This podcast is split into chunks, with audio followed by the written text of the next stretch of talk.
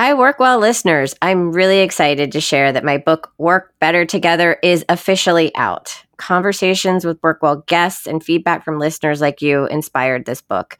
It's all about how to create a more human centered workplace. And as we return to the office for many of us, this book can help you move forward into post pandemic life with strategies and tools to strengthen your relationships and focus on your well being. It's available now from your favorite book retailer. When it comes to art, I will admit, I am more of a passive onlooker than a creator. But art isn't just beautiful and interesting to look at. It also serves as an important tool to help us enhance our observation and problem solving skills. Sharpening our perception not only changes the way we look at art, but it can also change the way that we see the world. This is the Workwell podcast series Hi, I'm Jen Fisher, Chief Wellbeing Officer for Deloitte, and I'm so pleased to be here with you today to talk about all things well-being. I'm here with Amy Herman. Amy is a lawyer and art historian who uses works of art to sharpen observation, analysis, and communication skills. She is also the author of the best selling book, Visual Intelligence Sharpen Your Perception, Change Your Life, and the book Fixed how to Perfect the Fine Art of Problem Solving.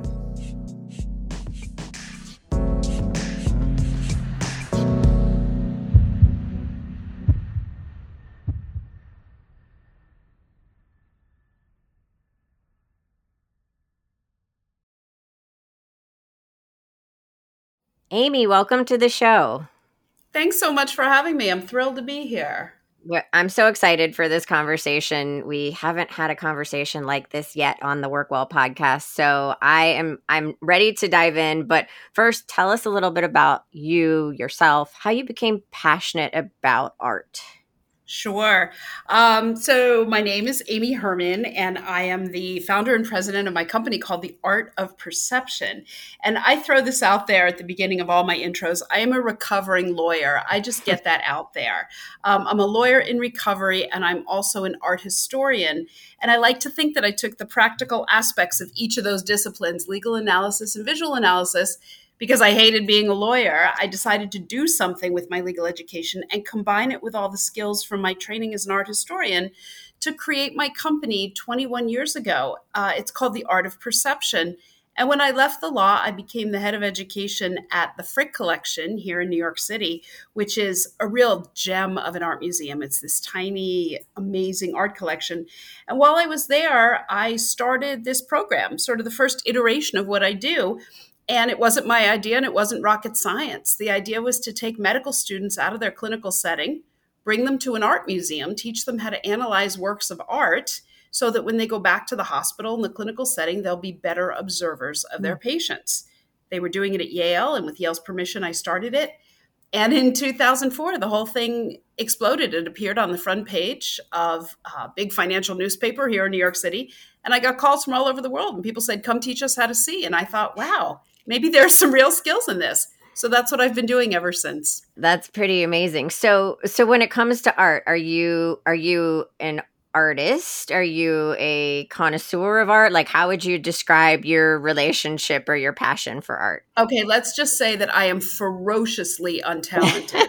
you and me both, so that's why I had to ask. like, like bold underscore and you know, and italicize unfer- uh, ferocious. I I wish I had the creative mm. gene, but what I do love to do and I'm really very fortunate because I know this doesn't happen to everybody. I had an aha moment in college, 1986. That's how old I am. And I was in an art history seminar, and the professor put these two paintings up, and they literally took my breath away. I thought somebody created those, somebody painted those with canvas and paintbrushes. And my world was never the same. And I love, love, love looking at art. It moves me in a way that nothing else does. But I also realize that it doesn't move a lot of people. But I know that art is so powerful. So, what I'd like to think that I've done in my work is channeled that power of art and brought it to people who would never, ever think of looking at art as part of their work. Yeah, I so I want to dive into that because I'm I'm one of those people and I, and and I and and I would definitely say much more of a passive onlooker when it when it comes to art not that I don't appreciate it but it just, you know, I have no idea how to do it so Uh, therefore, I guess I've never paid much attention. But one of your books is is called Visual Intelligence. So tell us what that is. Visual intelligence, it's two things it's seeing what other people don't. Mm. That's my first definition the ability to see what other people don't. And visual intelligence is the ability to filter out the noise. We are bombarded in the world we live in right now. We're on a 24 7 news cycle. We have social media, we have texts, we have emails, we have phone, constant, constant, constant. And our brains are physically incapable of processing all that information. So, by giving people the tools and teaching them what I call visual intelligence, I teach them how to filter out that noise. And the title of my presentation, when I give it live, is called The Art of Perception Seeing What Matters Now. That's what visual intelligence is seeing what matters now to you. And when I have groups like you of people who say, Yeah, we're going to look at art, what's in it for me? My answer is always the same after spending time with me learning to look at works of art and mining it as data, I promise you'll leave the session thinking differently about the work that you do and the world you engage in. So, take me through that. Say you and I are standing next to a painting at an art museum. Walk me through this process. Sure. Okay, I'm going to add one more person to the party. Okay. okay so, it's going to be me and you, and let's say one of your colleagues. Okay. Okay. So, I'm standing with you at the Met in front of a sculpture. Okay, so let's say the sculpture is a horse. And I say to you, okay, I say to both of you, I want you to each spend 10 seconds looking at this sculpture of a horse. And the two of you, you think, God, 10 seconds is an eternity. What is there to see? But when you realize 10 seconds, I have to look, I'm going to have to be able to talk about this. You spend 10 seconds looking at the sculpture, and then I ask each of you to describe that sculpture to me as if I could not see what you were looking at. Mm. I can almost guarantee that each of you will give me almost an entirely different version of what it is that you're looking at. And I say to you, you know, that's fine here in the museum where it's the three of us and the sculpture of a horse. But what happens at the crime scene? What happens in the operating room? What happens in the boardroom? What happens at the department meeting when you look, you have this assumption that everybody there sees things the way you do because you've worked together for 20 years, you've been through problems, you've been through hell and back when the opposite is true. No two people see anything the same way, and we have to renew our renew that concept all the time to remember to articulate what we see and what we perceive because the person sitting next to us does not see the same things. As someone said to me this week, your assumptions are like windows on the house. When you clean them, it's amazing what you'll be able to see. I, I, I love that. So so visual intelligence. I mean, does it? I, I guess is it is it helping us see things more clearly or is it helping us to see things the way that other people see things or is it both? No. Okay. Well some of that but what it really comes down to you know I, I, what it comes down to is effectively communicating what it is that you observe. Mm, okay. because 99% of the people that are in my class they're already good they already have good if not extraordinary observation skills. That's not the problem. The problem as i perceive it is in the consistent breakdown of the effective communication of what it is we observe. So something gets lost from our seeing eyes to our speaking mouths, to our texting fingers and our typing thumbs. And I don't know what's getting lost, but something's really getting lost. Have you ever heard someone speaking and you say to yourself, they can't possibly mean what they're saying? They can't possibly mean it. And so what I want to do is make make that connection more solid and say i'm going to say exactly what it is that i see and i'm going to not say what i don't want to say so what i focus on is that connection between seeing and communicating that's where the problem is. It's not that we don't see well. What I want a single person to do, you and your colleague, before you talk about the horse, is to pause for two seconds and say, let me make sure I'm saying exactly what it is that I want to convey. Because one thing that's constant pre pandemic, during the pandemic, and after the pandemic, time is your most precious commodity. Nobody has time to waste. So let's get it right the first time. And if looking at works of art can help you do that, I'm all for it. Yeah, I'm I'm already starting to think about art differently. So you you're using two words here that I want to clarify. You're ta- you're you're saying seeing and observing. So how is seeing different from observing? Okay, we all everybody sees. You know, we are well, people that are not visually impaired see. Right. We look around, we see what's around us. But when you observe something, it catches your attention So it catches your attention and you think about it, you focus. What happens when you become a nerd to things around you? You stop observing around you. Hmm.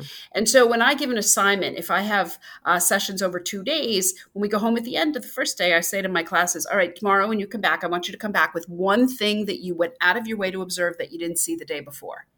And you'd be amazed what people come back with because the majority of us go from point A to point B every day, point A to point B, and back from point B to point A.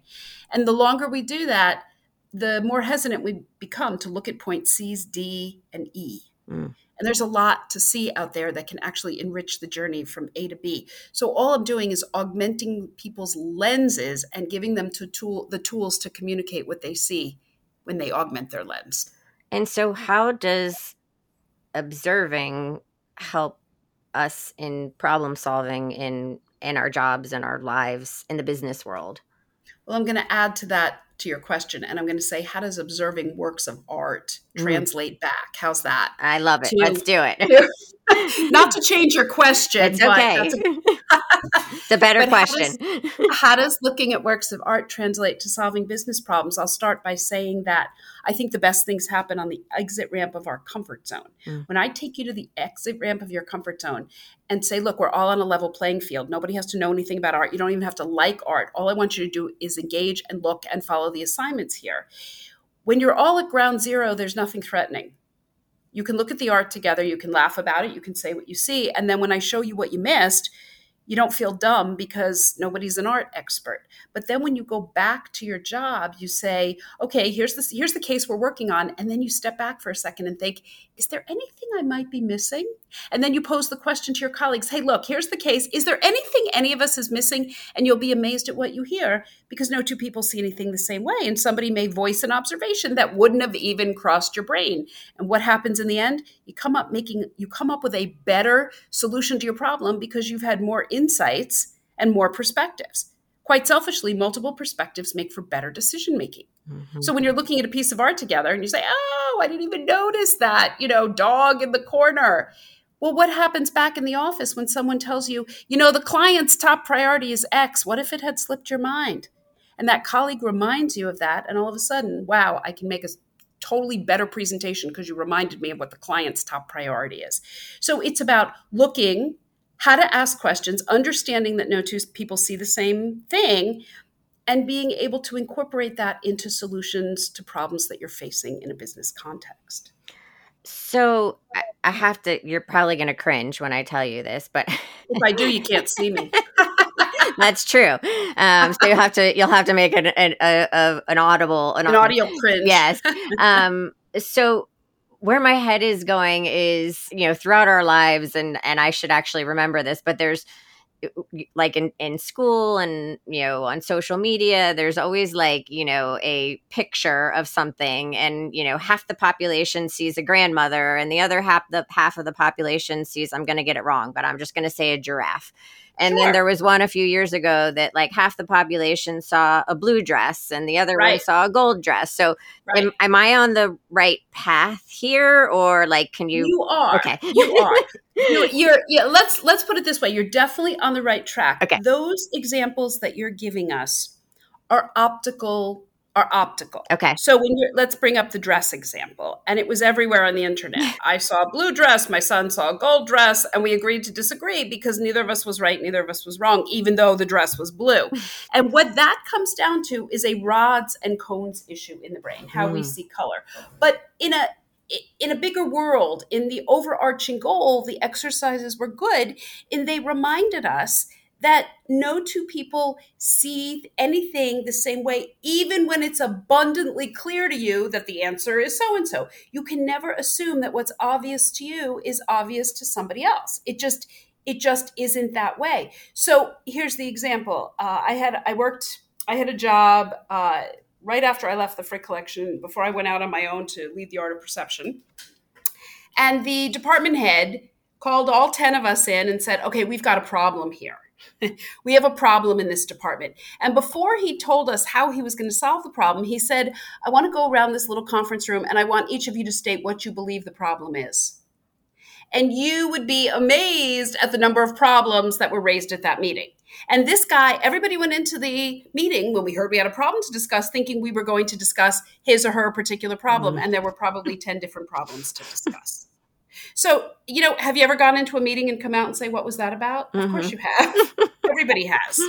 And so the ability to communicate what it is we see, what we notice, what we perceive, what we think is important, what, and what's capturing our attention is really what's important to come out of this idea of looking at art is understanding that no two people see anything the same way.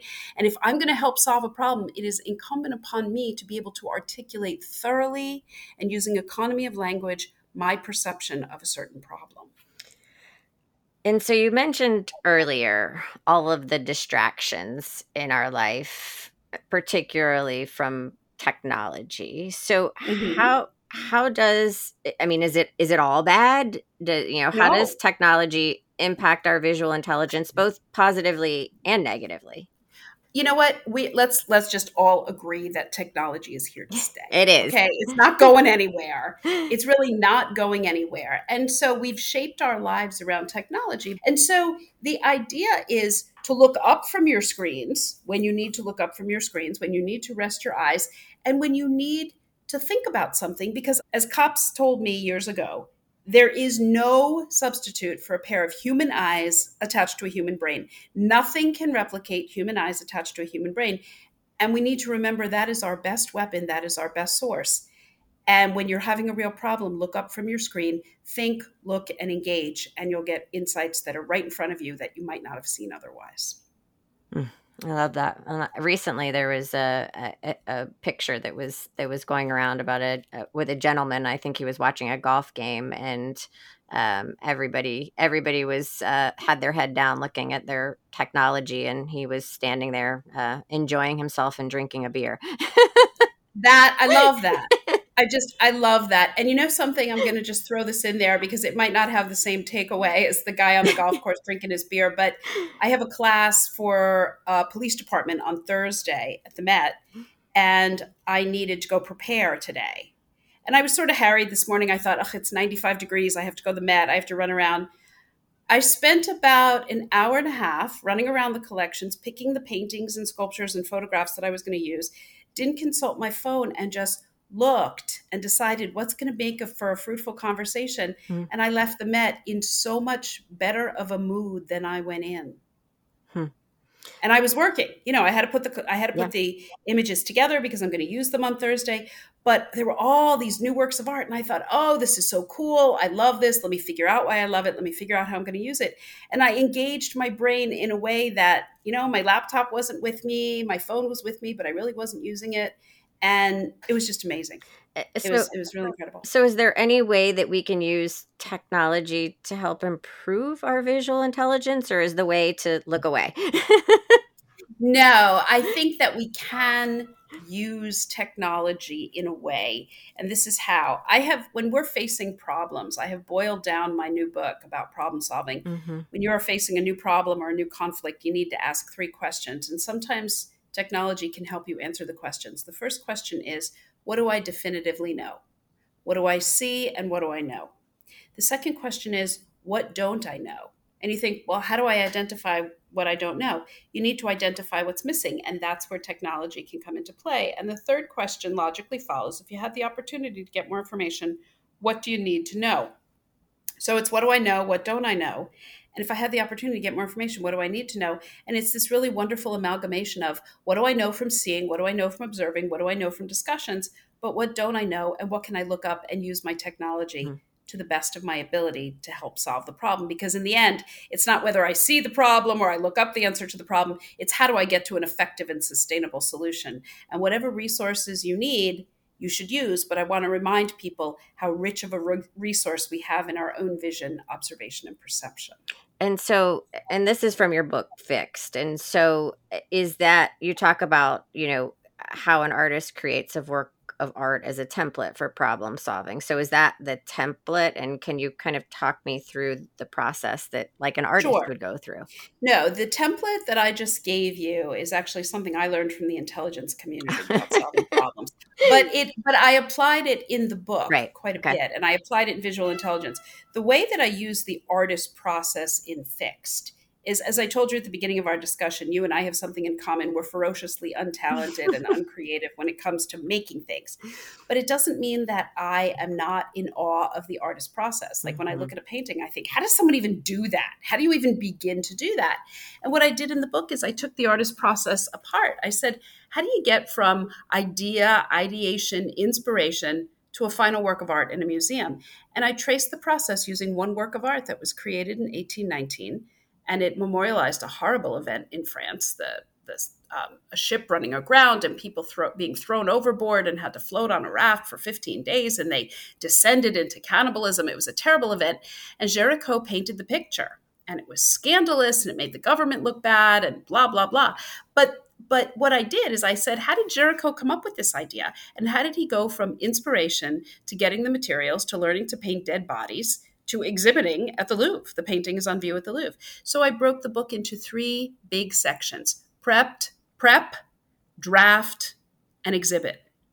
And each of those sections has subdivisions like setting deadlines and watching out for red herrings and, you know, things that you can do within prepping, putting your ideas together, drafting, putting your ideas on paper, throwing things away, starting again. And finally, what does exhibit involve? How are you going to present your ideas and your solutions to the world? And it's in such general terms that I think it's really applicable to a whole host of issues, mm-hmm. problems, and disciplines. Yeah, for sure. So you know, we've talked about observation and you've mentioned a few times perception. So let's talk about perception. What what is it and and is perception a skill? I believe that uh, observations of the five senses inform our perceptions, mm. and perceptions inform our inferences. So, observations are basically what we see, hear, smell, taste, and feel. And when we see things, that informs our observations. Here's a, here's an example. When you walk into a restaurant, if something smells really good and you hear people laughing, you think, I want to eat here. it's the food smells good, people are having a good time. I want to be part of that. You wouldn't necessarily know that from standing outside and just seeing the restaurant. And your inference is if the food smells good and people are laughing, they're enjoying their dinner, they're having a good time, and I too will have a good time. But we need to stop and listen. I mean, it becomes automatic that observations inform perceptions and per- perceptions inform inferences. But when people start the conversation by saying, I don't think we should eat here. Well, how'd you get there? Maybe I do want to eat here. Why don't you want to eat there? Eat there back it up and say, well, you know, nobody's really laughing, nobody's enjoying themselves, and half the tables are empty. Back it up. And so that's how I differentiate among the words observation, perception, and inference. And why not think about food and restaurants as a way to explain it? Because everyone can relate to that. mm-hmm. And if I can just throw this in there, I was at, I was working in London at the beginning of last week, and you know I arrived at nine o'clock, and it was three o'clock my or four o'clock my time, but I had to go to dinner and I had to do exactly what I just said. I had to divide, decide between an Indian restaurant and a Chinese restaurant. It was a neighborhood in London. I didn't know. The concierge had recommended. He said, Oh, they're both good. And I was just in a place. I was tired. I was jet lagged. I was hungry and I couldn't make a decision. So I used my visual intelligence. Mm. Where were people laughing? Where were more tables full? I put my head in what smelled good and I made a really nice decision. so, so I mean, that's such a great example, right? And so, like, if people want to improve their observation and perception skills, like, what are some things they can do? Sure. Um, I practiced this with my son, who's now 19, and he was raised here in New York City. And he would come home from school, and, you know, poor kid had to grow up with the art of perception. Not a normal mother, not a normal art bringing, upbringing, always going to art museums. And I said to him, Tell me one thing you saw today that captured your attention? One thing that was out of the ordinary. And sometimes he would have to think, and then he was on to the game, and he he would see something early in the day and remember to tell me at the end of the day what it was. But he would tell me something that sort of caught his eye, or something that was unexpected, or sort of overturned his expectations, and that would lead to whole conversations. And I think it makes you so much more interesting when you talk about something that people don't expect to talk about. Yeah, for sure. So, how can we use these skills to help one another in the workplace? I'm going to give you a really overarching, it's going to sound like a platitude, but it's not. okay. I'm going to say and it's at the, at the risk of TMI, but it's at the risk of sounding corny. But what I'm going to say is default to your humanity. Mm. Because before we are doctors and patients and lawyers and clients and financial advisors, we are all human. Mm-hmm. And the example that I'm going to give you, at, again, at the risk of TMI, but it's had such an impact on my life. Um, in my non existent spare time, I am something called a vigil volunteer. And, and what I do is I spend time with people who are actively dying so that nobody dies alone. And it's mm. not nearly as morbid as it sounds. There are just circumstances where people are in hospice and their families can't be there. So I fill in the cracks and I live near a hospice and I just go and spend time with people that are dying. But the reason I tell you that is because when I walk into the room, most of these people can't talk to me. And I have to use my visual intelligence and look around and say, do they have family members? Are they wearing their own pajamas? Are there flowers next to the bed? Are there cards? Is their favorite mug next to the bed? And just looking around gives me insight and information into the lives of these people that helps me be a better person sitting with them at the end of their life.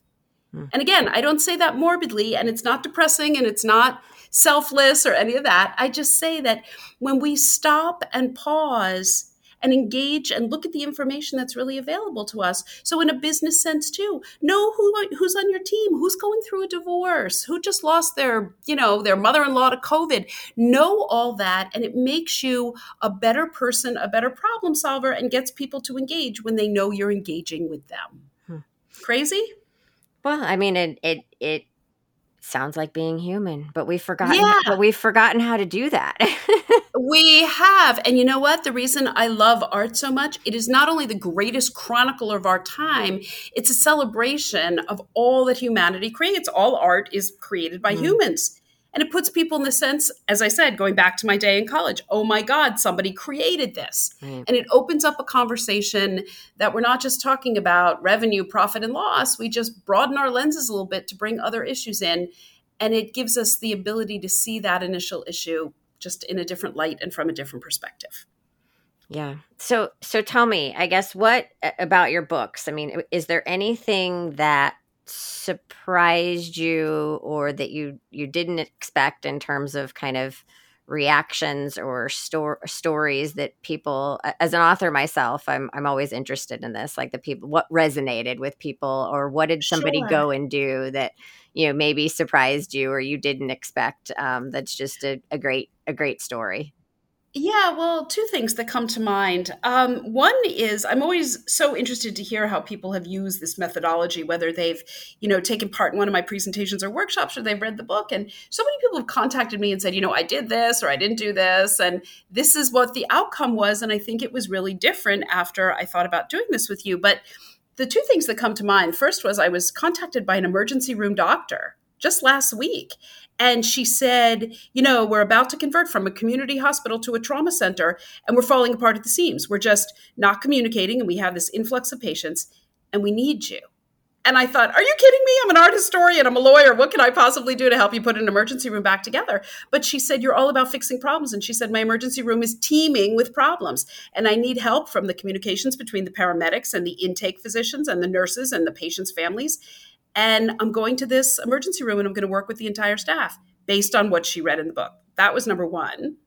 And number two, I just found out last week that my book was named uh, one of the top 10 books on JP Morgan's summer reading list. And I was so honored and thrilled and sort of taken aback because I thought, I never really thought about this as a business book.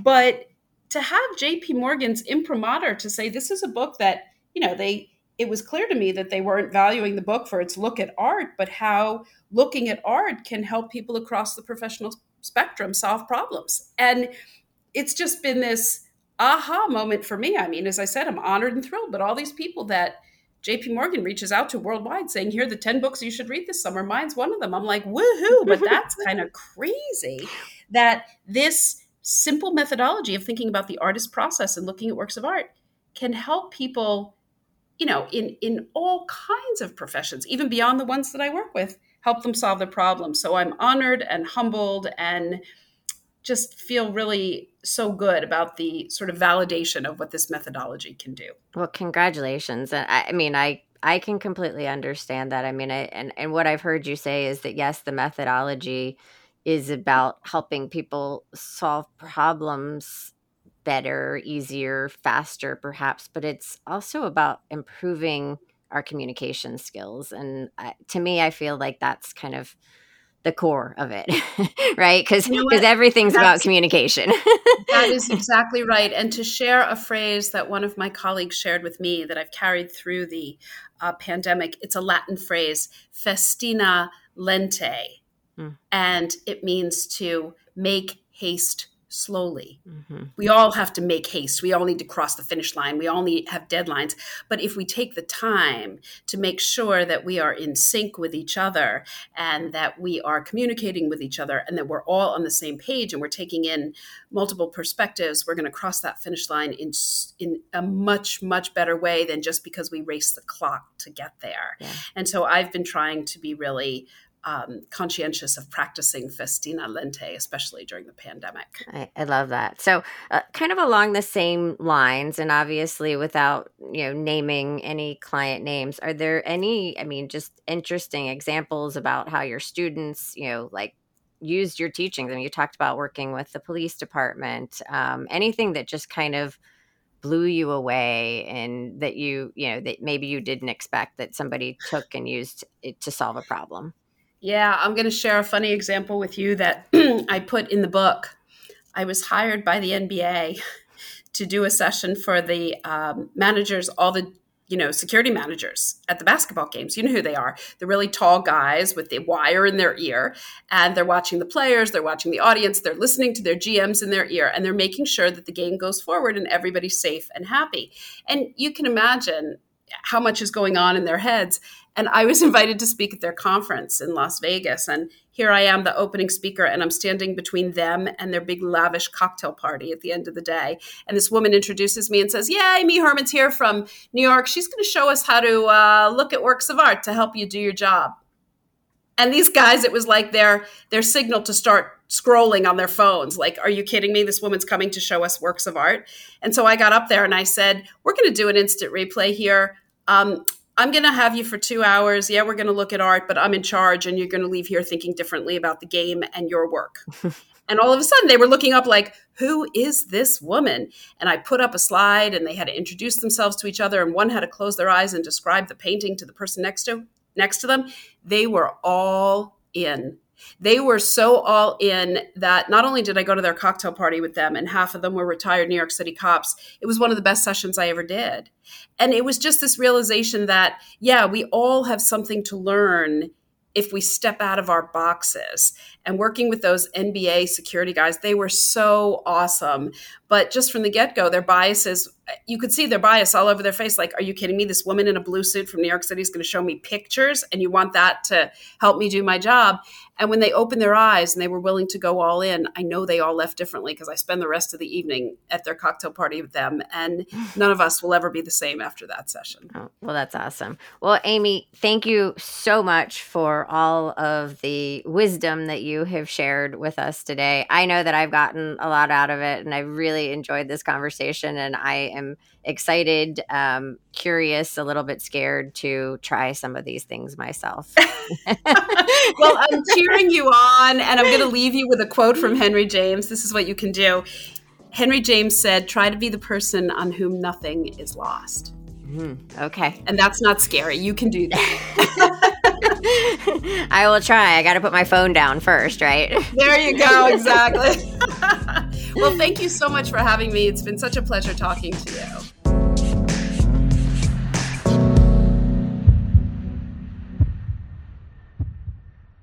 I'm so grateful Amy could be with us today to talk about how we can use art to sharpen our observation and problem solving skills. Thank you to our producers, Rivet 360, and our listeners. You can find the Workwell podcast series on Deloitte.com, or you can visit various podcatchers using the keyword Workwell, all one word, to hear more.